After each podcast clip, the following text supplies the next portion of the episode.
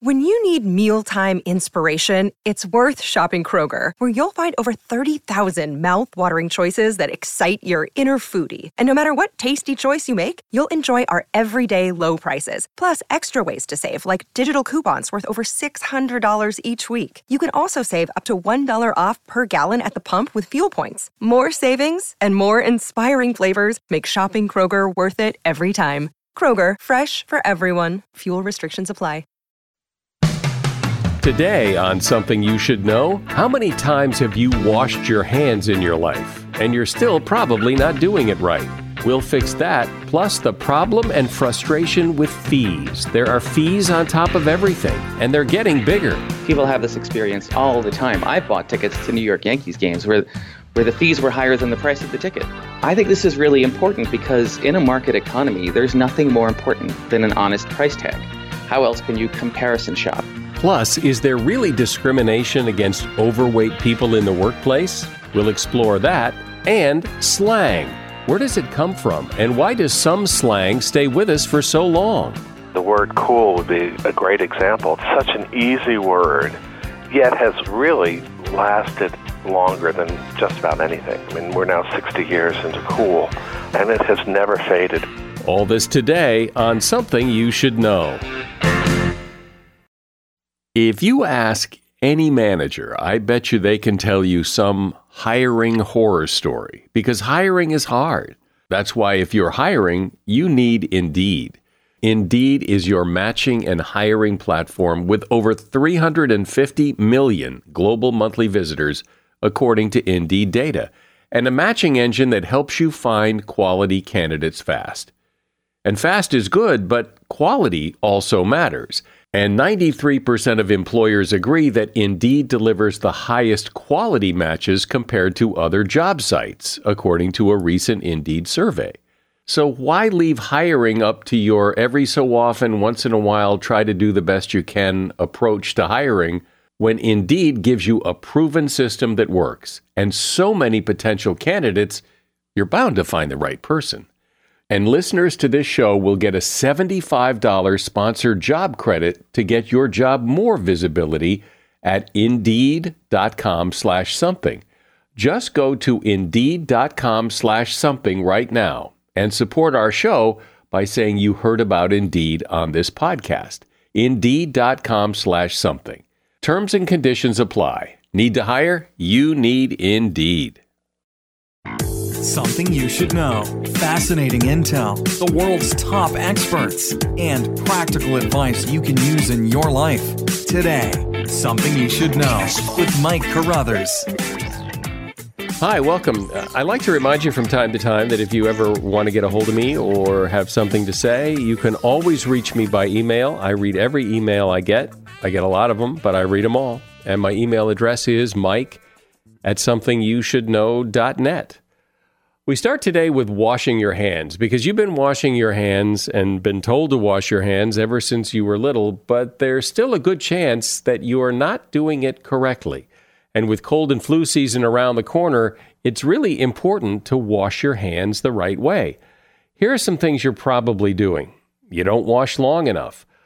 A Michigan State University study found that 95% of people don't wash hands long enough to effectively kill germs, which is 20 seconds of scrubbing with soap and water, according to the Centers for Disease Control and Prevention. You skip the nooks and crannies. If you just rub soap between your palms and then rinse and call it a day, your hands are still dirty. Germs love to hide under fingernails and in the pockets between fingers so you should scrub these areas every time you wash. You're probably not drying thoroughly. The most diligent hand washing techniques are worthless if you skimp on the drying. Leaving the restroom with still damp hands can make it easier to pick up germy microbes from the next surface that you touch. You think you need hot water. Despite widespread belief that you need hot water to kill hand germs, lukewarm or cold water will do just fine. And that is something you should know. I'm one of those people who hates paying fees. I mean, not that anybody really likes paying fees, but I just, I just find it extremely irritating when I look at my cell phone bill and I see all the stupid little fees and surcharges and taxes. I also hate paying ATM fees. I'll drive miles to avoid that. I don't like paying baggage fees on airlines, and I particularly hate paying penalty fees if I occasionally make a mistake and pay a bill a day late. But it's not just me. I think a lot of people hate fees. Even the government now is looking into legislation that's going to require companies to be more transparent and show total prices that include all additional fees up front. And another person who is uh, on the warpath against all these fees is Bob Sullivan. Bob has been railing against businesses who charge these nasty little fees. He's author of a book called Gotcha Capitalism How Hidden Fees Rip You Off Every Day and What You Can Do About It. Hey, Bob. Thanks. Thanks for having me. So let me start with my latest fee story that got me irritated. And uh, that was I, I, went to buy concert tickets and you, know, you had to buy them through Ticketmaster. And and so the the ticket was $68 per ticket but then after you get go to pay, it turns out there's a an access fee, whatever that is, because I figure the ticket gives me access. So why do I need to pay an access fee? And I think there was like a venue fee, and then there was a service charge, and so the sixty-eight dollar ticket ended up being close to ninety dollars, or maybe it was even more, hundred dollars. And I thought, well, why? Why can't they just say the price of the ticket is ninety dollars? and all the fees are included. And, you know, I know this is a concert ticket, it's not a, a necessity like a utility, but still, it's so irritating. Well, it may not be a utility, but it is a monopoly, right? What, what were your other choices to buy that concert ticket? Well, exactly, because it even said on the website you cannot come to the box office and buy a ticket. Right. Right. And this is really my problem with all of these things. And and, and by the way, uh, Ticketmaster, lots of folks call it Ticket Bastard because of this frustration. It annoys everybody. Uh, it's it's a if I could just back up for a second, one of the main principles of, of this gotcha capitalism that I write about is called the death of the price tag. And it's exactly what you just experienced. And by the way, this is fairly unique here in the United States. So you you've promised a price for something, but then by the time you get out the door, the price it's and it's not just a dollar or two. In your case, it was fifty percent more. People have this experience all the time. I've bought tickets to New York Yankees games where where the fees were higher than the price of the ticket. First of all, that's just frustrating on its on its face, right? That's that's annoying. Maybe it's a little more than annoying. It's not going to kill you. Uh, but I think this is really important because in a market economy, there's nothing more important than an honest price tag. How else can you comparison shop? How else can you do all the things that consumers and businesses are supposed to do in order for that, you know, that fight that you have where you bargain and everything's above board? That's how markets are supposed to work. But when price tags are meaningless, well, now who wins in the fierce competition of the marketplace? Companies that that cheat the most, companies that deceive the most, company with companies with the, the highest fees. That's that's bad. It's frustrating for you on an individual basis, but I argue that this is really bad for the economy. But there must be a reason, like in the case of Ticketmaster, there must be a reason because, as you say, everybody is irritated by how they tack on the fees at the end. There must be a reason they do it that way. If we went to Ticketmaster and asked them, what what, what would they what would they say? Why do they do it? What's uh, they their do reasoning? it because they can. They do it because they have this monopoly power, and and that's that's really the problem for me. As something that I've, I've begun to examine much more in the last 10 years or so that I've been writing about all of these things is uh, I think people like me always butt up against folks who uh, say that they believe in free markets, you know, and so like my answer to a lot of things is, hey, the Consumer Financial Protection Bureau should get involved and should limit the fees they can charge, or or say they can't charge fees at all, or whatnot. And other folks will say, no, no, no, let the free market take care of this. If if we do, consumers will eventually get so upset that Ticketmaster will have to lower its prices. In a properly functioning economy, that would be true. But a properly functioning economy would, would suggest that you had seven, eight, nine, ten places that you could go for buying tickets. And one company would say, you know, it's five dollars to print out your ticket. There's a print at home fee in a lot of these situations. Another, I love right? that. I mean, yeah, right. yeah, yeah. Like the printer ink isn't enough. Um, but we're, we're going to charge you to not send you a ticket. That's right. That's right. Yeah. Uh, in fact, some cases it's cheaper to mail you the ticket because n- nobody wants mail anymore. Uh, but there's no competition. There's nobody else saying, hey, our printed home fee is only $2. So you don't have a choice. So we live in this crazy market right now where think about all the products you get. Something like 25% of Americans only have one choice for an internet provider. If you're lucky, you have two or three cell phone providers who work in your home and in your workplace. Um, but in most products that we have, we have these duopolies or triopolies. So there's very little competition. And that's the reason that all this occurs. Back to your original question Ticketmaster does this because it can. Well, maybe, but I suspect there's some psychology to this as well. It's that upfront pricing problem that I know hotels have tried, where they tell people the total price of the room, including all the taxes and fees, and their sales go down because people want a cheaper hotel room. So they'll go book a cheaper hotel room that then adds on those taxes and fees, and it's the same price or more.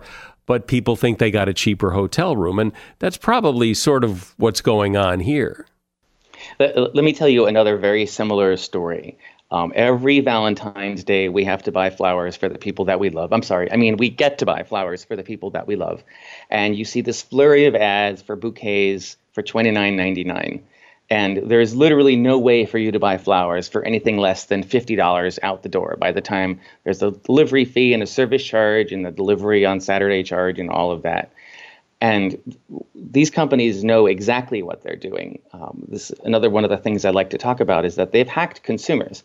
They know exactly what price point will get your attention. Something under $30 is going to make you go to a website. You fill in all these forms, you fill out the lovely card, you enter your credit card, and it's not until six screens in that they say, oh, by the way, it's actually double the price that you thought it was. And by now you've wasted all that time. What are you going to do? Back out, try it at another site where you probably think that's going to happen. So just as you said with Ticketmaster, you just give in and you do it. But if the original price were higher, a certain percentage wouldn't be tempted to go through the process. So they've hacked you. They know exactly what your pain points are, and they toy with them. So it's really bait and switch. It's just where they're baiting you with a low price and then go, oh, but really, if you want the ticket, it's $90. It is bait and switch. And, and I think it shouldn't be uh, legal. I mean, I think a simple way to, to fix all of this would be to pass uh, regulations. States could do it uh, federal government could do it, saying price tags have to be price tags. Anyone who's traveled in most of Europe know that when there's a price on something, it includes sales tax, even for example. So there's no confusion around that. But but let me tell you a sad story as to why this persists. StubHub, which is sort of a Ticketmaster competitor, it's an aftermarket ticket sales place, but but similar markets. They actually tried upfront pricing a few years ago. And it's exactly what you said. The price you see on the first screen is the price you pay out the door. And they stuck with it for a good year. I give them credit. But they found out that it was a losing proposition for the company because everybody else wasn't doing that. And so people would see, you know, an upfront price of $25, but some other site had it for 17, so they would switch to the other site even though the after charges made the ultimate price more. And and this is the real tragedy of our marketplace right now companies cannot afford to be honest about their prices. If you're the one company that goes out there and says, we're going to be upfront, you lose.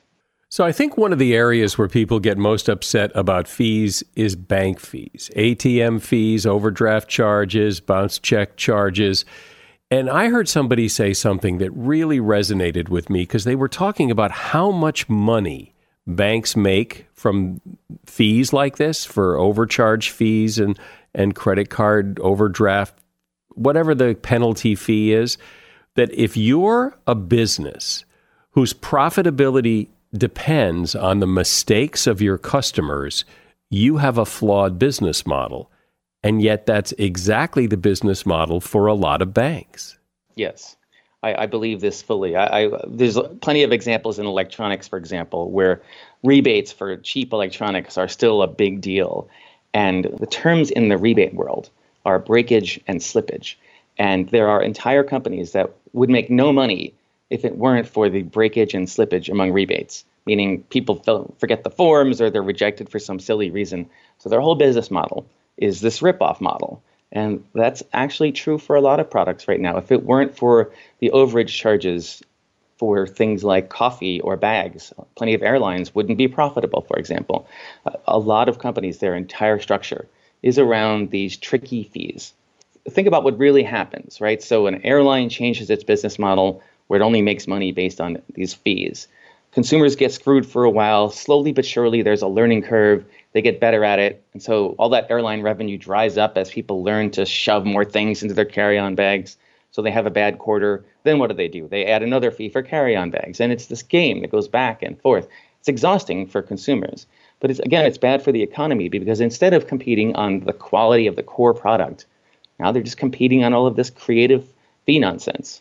We're talking about fees and all the other little ways businesses try to squeeze nickels and dimes out of you.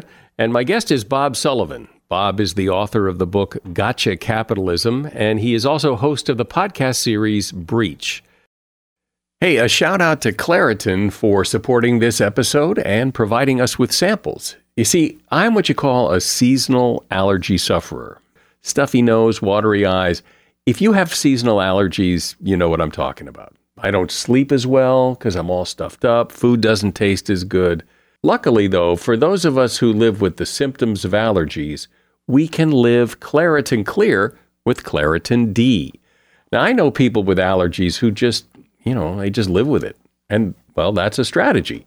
But why? If there's relief, why not try it? Claritin D is designed for serious allergy sufferers. Claritin D has two powerful ingredients in just one pill that relieve your allergy symptoms and decongest your nose so you can breathe better.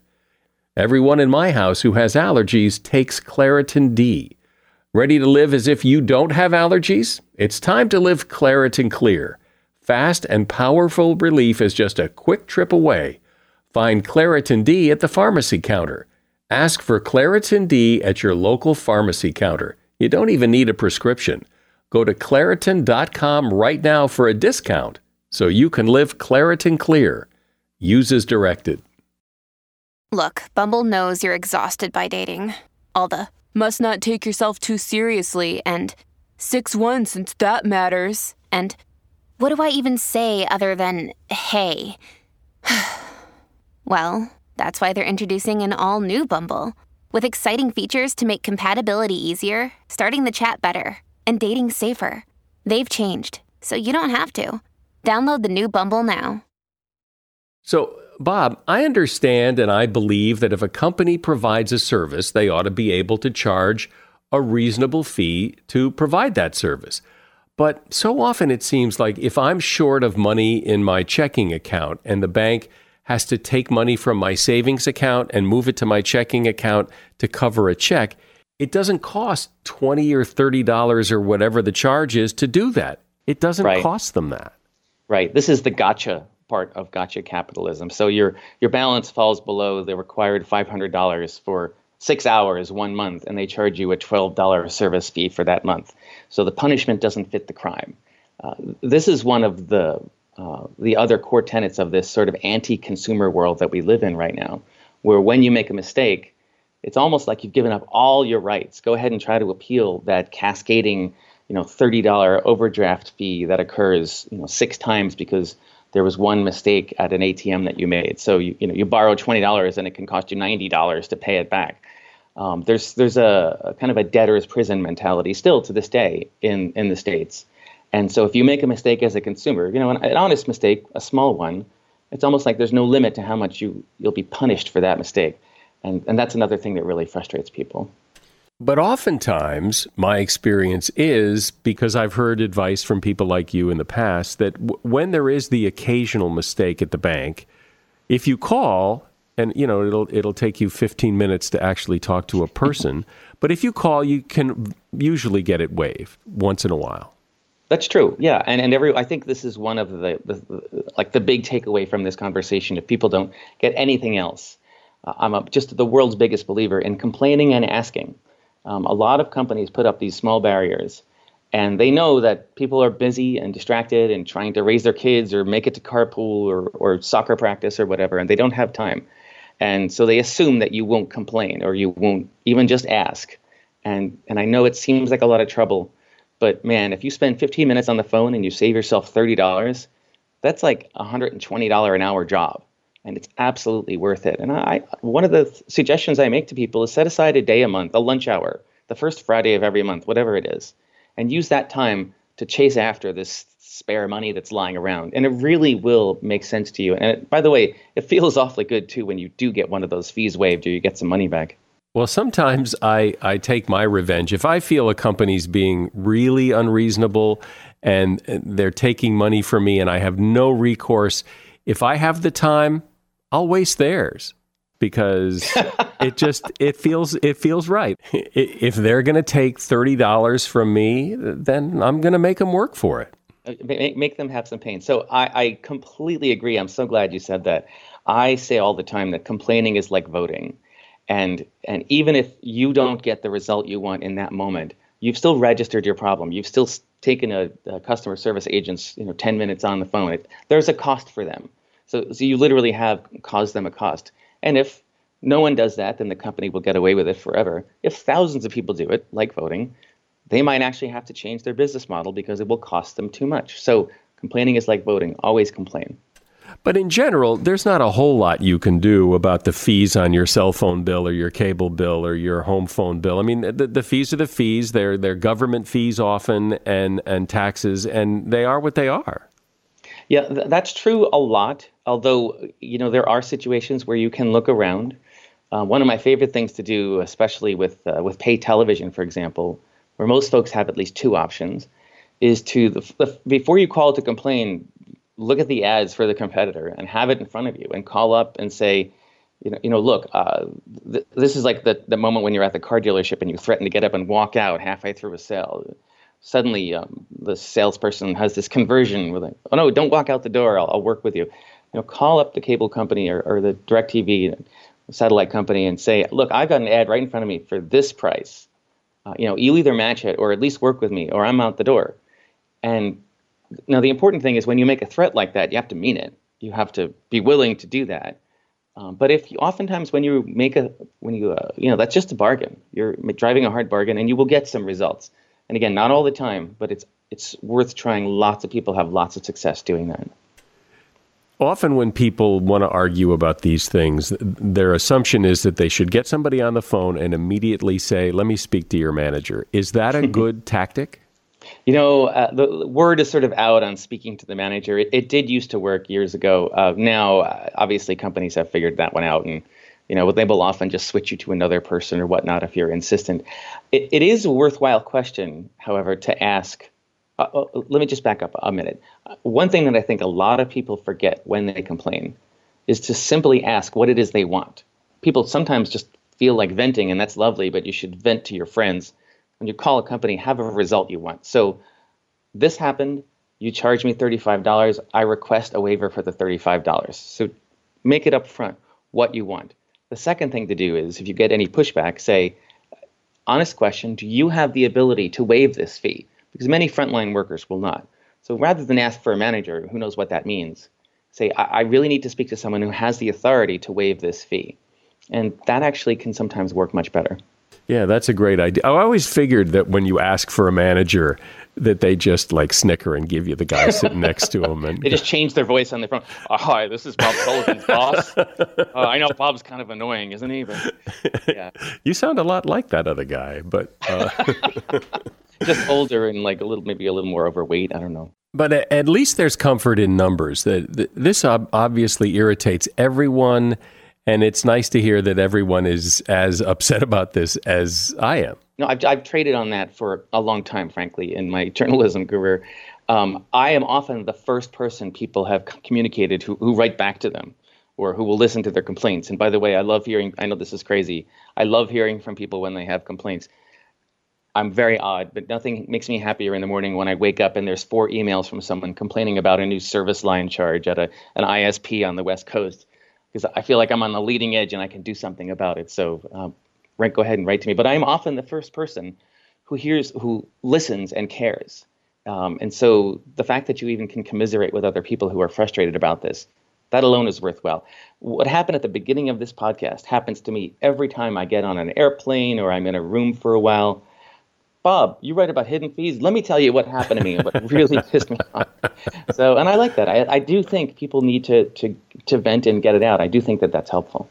You know, I remember a time when I was younger and perhaps more naive, and I used to think when I would get the, you know, your call is very important to us, or, you know, you, well, let me transfer you to another department, or why are they making it so hard to speak to a human being? They really should know that how frustrating this is. They know exactly how frustrating this is. This is all deliberate. They know exactly what they're doing, they're putting up barriers. They're making it hard so they can make more money.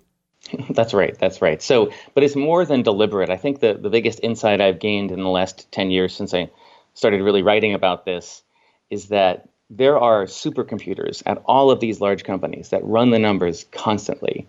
And I, am not exaggerating to say that you and I and everybody listening, we have all been hacked. In fact, one term I heard recently is that we've all been programmed. They know exactly what color entices, entices us. They know to the penny what price point entices us you know, companies like Amazon actually change their prices based on our web browsing habits and what they know about us. And so you are, are the solitary consumer who, again, is busy and distracted, and you're fighting against millions of dollars of research. And you've been poked and prodded. They use applied behavioral sciences against you, all of these tools to just get you to pay a little bit more. And, and people get huge bonuses at these companies when they discover that this font makes you pay more than that font or whatnot. So it's a really tough fight. You're you're you're up against something that's more than deliberate. I mean, this is big data against little people, and it's a very very tough fight. Well, it's really eye opening, and and like I said, it's it's good to know at least that that we're all in this together. That everybody has the same frustrations, and maybe maybe collectively we can do something. My guest has been Bob Sullivan, and if you would like to find out more, he's got a book called Gotcha Capitalism there's a link to his book in the show notes. And his website, if you want to learn more, is bobsullivan.net. And check out his podcast. It's the story of the guy who hacked Yahoo and stole lots of people's information and went to prison for it. The name of the podcast is Breach, and you'll find it wherever you listen to podcasts. Thanks for being here, Bob. Um, hey, thanks, Mike. It's been a pleasure. This episode is brought to you by Snapple. Welcome to the Snapple mm, Market Auditory Experience. Close your eyes. Imagine you're walking into your neighborhood store. You make your way to the back and reach for your favorite Snapple flavor. You can't wait. You take a sip. Whoa, that's a lot of flavor. Hmm, what flavor are you holding? Now open your eyes and check out Snapple.com to find ridiculously flavorful Snapple near you. As a listener to something you should know, I can only assume that you are someone who likes to learn about new and interesting things and bring more knowledge to work for you in your everyday life. I mean, that's kind of what something you should know is all about. And so I want to invite you to listen to another podcast called TED Talks Daily. Now, you know about TED Talks, right? Many of the guests on Something You Should Know have done TED Talks. Well, you see, TED Talks Daily is a podcast that brings you a new TED Talk every weekday in less than 15 minutes. Join host Elise Hu. She goes beyond the headlines so you can hear about the big ideas shaping our future. Learn about things like sustainable fashion, embracing your entrepreneurial spirit, the future of robotics, and so much more. Like I said, if you like this podcast, something you should know? I'm pretty sure you're going to like TED Talks Daily. And you get TED Talks Daily wherever you get your podcasts. Slang has always interested me because I wonder where does it come from? Who starts it? How come some of it lasts and other slang comes and goes? In some cases, I think maybe slang fills a hole in the language that there isn't a word in English that fits for that situation at that time. So somebody makes it up and it sticks. Tom Dalzell is somebody who's been fascinated with slang. He's written several books about it, including the Routledge Dictionary of Modern American Slang and Unconventional English. Hey, Tom, so what is your working definition of slang? What does a word have to do or be to be considered slang in your eyes? Well, uh, slang in general is is informal informal language or language that lowers the formality uh, of a conversation and establishes, uh, for want of a better word, um, tribe membership. We are members of the same subculture, counterculture, culture, tribe. Um, so there's a the mere use of the word identifies you uh, as, as, a, as a group marker. And where does it come from? Well, it comes from lots of different places. Uh, young people tend to be very inventive about slang. Um, people who are breaking the rules of life, whether it's criminal or simply a, a vice or a sin, tend to be very creative about language. People who are being imp- uh, oppressed, uh, prisoners or or uh, racial minorities uh, or enlisted soldiers tend to be very inventive about slang, but it it bubbles up. And it seems that some of it sticks, some of it lasts a long time, and mm, some of it falls away. Most of it falls away. Uh, some sticks. I mean, the word "cool" would be a, a great example that ever since it came into vogue in 1947 or 1948 has never really dropped off the charts. It's, it's really had a long run. Uh, there's another class though that's that, that's really interesting. It's words that have uh, intense popularity, then disappear for 20, 30 years and, and reappear. The word groovy would be one of those that had enjoyed huge popularity in the 1940s and com- had completely died away uh, by the time it, it came back in the early 60s. Is that common? That that kind of cycle? It's not. It's it's common enough that that to comment on it. A lot of the words from the early hip hop in the, in the in the 1980s, you'll find in, in Cab Calloway's uh, slang dictionaries from 1938 to 1942. Some of the biggest words uh, from early hip hop, fly would be an example. Uh, for something that's fashionable or excellent, you'll find in in, in big use in the, in the late 30s. What really fascinates me about slang is is how does it get there? I mean, what is the timeline? Is it that one person makes up a word and starts to use it? But what's the evolution that gets it into everybody's mouth and we all start it's just hard to imagine that one person can come up with a word and it catches on. Although that's probably true. I mean, I, I can give you a few examples where we know who started the word. The the the the, the rap group E40 um, was the first to use the word Skrilla for money, and that that caught on. Herb Caen, the columnist uh, in the San Francisco Chronicle, was the first to use the word beatnik, and that caught on.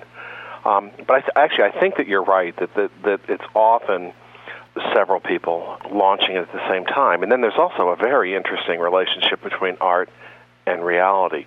Um, you know, the, the screenwriters who who wrote Clueless had a tremendous ear, uh, and so the as if and the whatever and the whatever with the, the thumb and the finger showing a W. I mean, they obviously had heard that from kids somewhere, but then it takes on a huge life because it's art imitating life, and then life imitates art.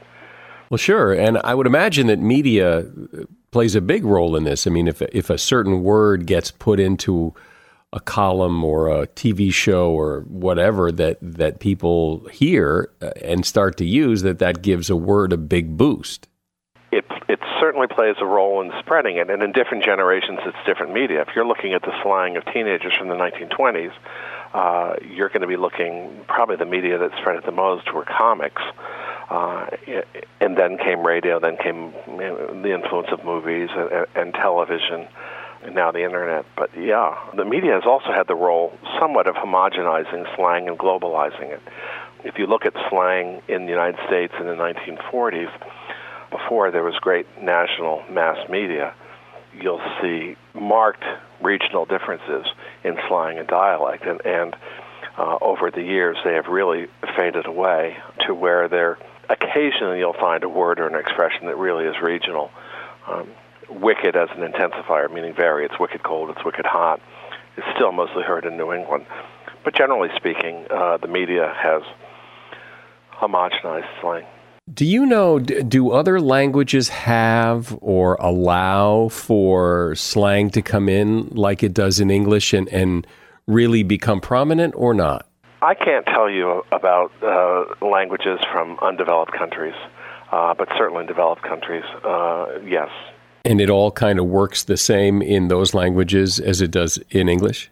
Yes, it does. It, you know, even within the English speaking world, you will see a huge difference in character between Australia on the one hand and the Caribbean and the United States and the UK and Ireland. But it's all the same purpose, which is the lowering formality and establishing the, the being a, a group marker.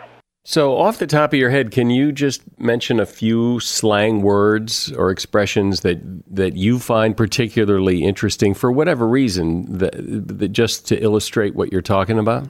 I'll, I'll mention two words that, that that really interest me. I've already mentioned one, cool. Um, it, it's such an easy word, yet has has really lasted on its face longer than than just about anything. I mean, we're now 60 years into cool, uh, and it has never faded. Another word that really interests me is the word hip. And throughout the 20th century, it has evolved. Uh, in the in the, the first decade of the 20th century, one heard the word hip and hep a lot, and there are 20 or 25 urban legends about where the word came from, and I don't think any nobody knows and then you turned to the hip cat and the hep cat.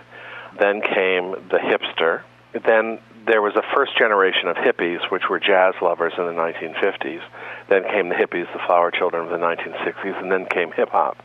So this one base word, hip, has wor- worked through the entire 20th century, evolving, and it's still here, right in the middle of us with hip hop. I mean, that just, this absolutely fascinates me. Well, it's interesting. Words like cool, for example. I mean, it, it's not a made up word. Cool is part of the English language, it has been for um, a long time, and it means cool as in temperature. Yet when it's used as a slang word, it means something entirely different. Is that pretty common? One thing that, that, that slang often does is it, it is the world upside down, where good is bad and bad is good. So something that's ill or sick or bad are all good. Um, square started off meaning a good, honest, outstanding citizen, and now it's a pejorative. You know, somebody who's out of step, socially inept is is a square. So the original meaning is still there. Now, often slang is nothing more than standard English that's given attitude. The word awesome, perfectly good standard English, but in Bill and Ted's Excellent Adventure, for example, um, that was probably its jump into mainstream slang just with attitude punched into that word. So the word remains, and, and the meaning is the same, but it becomes slang by the pronunciation. The word uh, dude is kind of like that. I mean, the word dude has an original meaning, but now it's used as, you know, just addressing people. Dude, hey dude, hey dude, uh, and and it just by saying it that way and in that context, it, it takes on an entirely different, almost a benign meaning because really anybody can be a dude. so so talk a, a little more about how how these words evolve. Usually, a word makes a journey from good to bad. And, and I'm not really judging, but sort of the, the bad meaning sticks But to say that something sucks uh, when I went to high school in the, in late 1960s, would, the only question would have been if you used the word suck, the only question would have been suspension or expulsion. And now there's absolutely no taboo whatsoever. And I think that that's uh, watching a journey out of taboo uh, is is really an, an interesting uh, What's the origin of sucks? I mean, is it is there an interesting story, or is it the likely sexual reference? The original connotation was sexual, and that's what made it taboo. And I think that um, anybody under the age of at least 35 would be shocked to learn that because they've they've heard it in such a sanitized, uh, non-taboo way. Well, I remember a time when people didn't say just suck; it was suck this or suck that or and then somehow uh, it just got shortened to plain old suck and in shortening it it, it became less offensive. But but when words like cool, which is kind of the standard bearer of slang, when words like cool become so acceptable and so accepted and so commonly used, doesn't it fall out of the slang hall of fame and just become a plain old English word? it will always be in the Hall of Fame of, of, slang, but there certainly are words that become so commonly used that they no longer have that group marker function. I'll tell you a, a story about a word that started off as, as intentionally invented slang, and in the 19, late 1920s, uh, an East Coast newspaper created a contest for come up with the best word to describe somebody who ignores prohibition laws. And two different people won the prize for coming up with the same law word, which was scofflaw. And you know, we, we still use it now, mostly with parking violators. But there was a word where clearly two different people thought it up in response to the same contest. And it was a very slangy word at first, and, and now it's completely passed into the in, informal, or not even so informal, into mainstream English, standard English, or conventional English. Is it your sense that slang words are deliberate, that someone deliberately sets out to create a word for something, or do they just like do they just happen? Somebody spontaneously says something and it becomes slang. I think that the, I think that there are people who sit around and will try to come up with a catchphrase or a slang word, and I don't think that those last very long.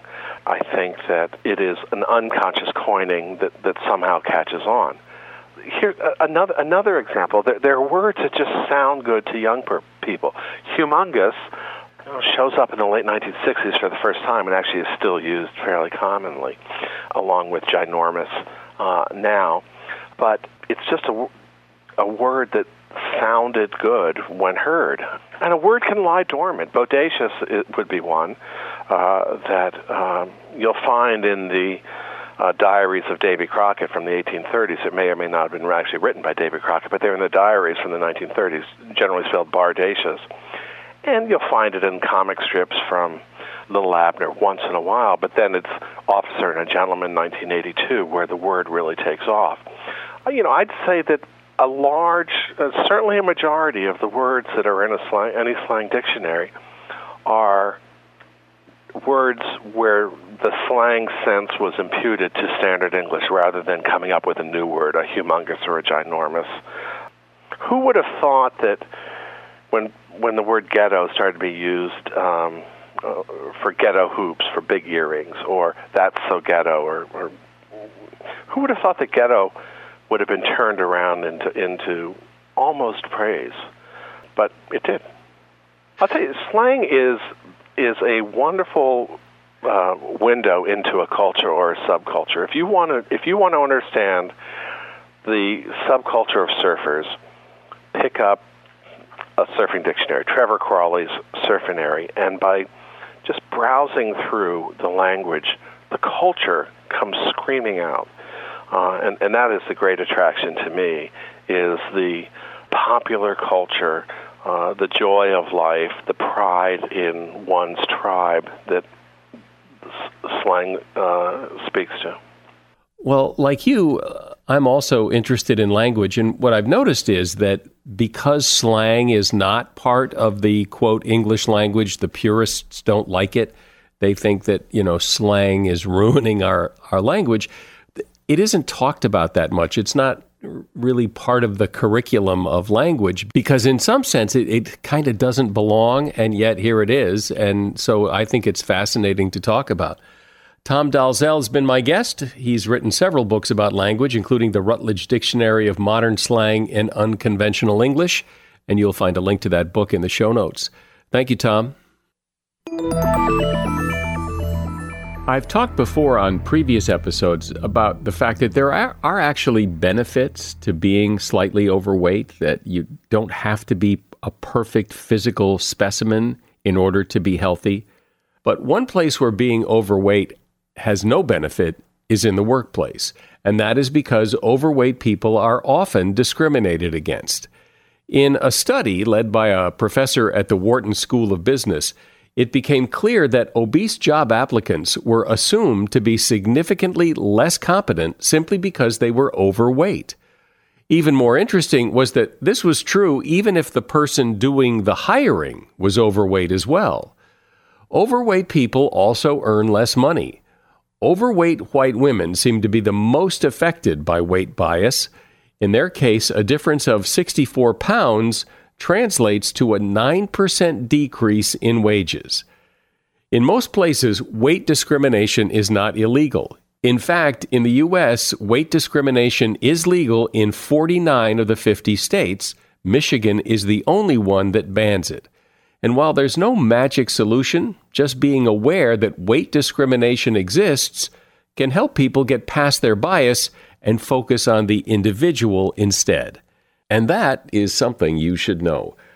I hope you enjoyed this episode, and if you did, please remember there are 700 plus other episodes of Something You Should Know in the back catalog, and you will find them where you found this one on Spotify or Apple Podcasts or wherever you listen. They're all there. I'm Mike Carruthers. Thanks for listening today to Something You Should Know. The Bigger Pockets portfolio of podcasts are worthy of your investment. We're having a real conversation as real real estate investors. New episodes available every day. It's important to buy where it makes money and not necessarily where you want to travel to. Bigger Pockets, On the Market, Rookie Real Estate, or Money Podcast. The purpose of flipping is to create more cash so then you can reinvest into other types of properties. The Bigger Pockets Podcast on YouTube or wherever you listen.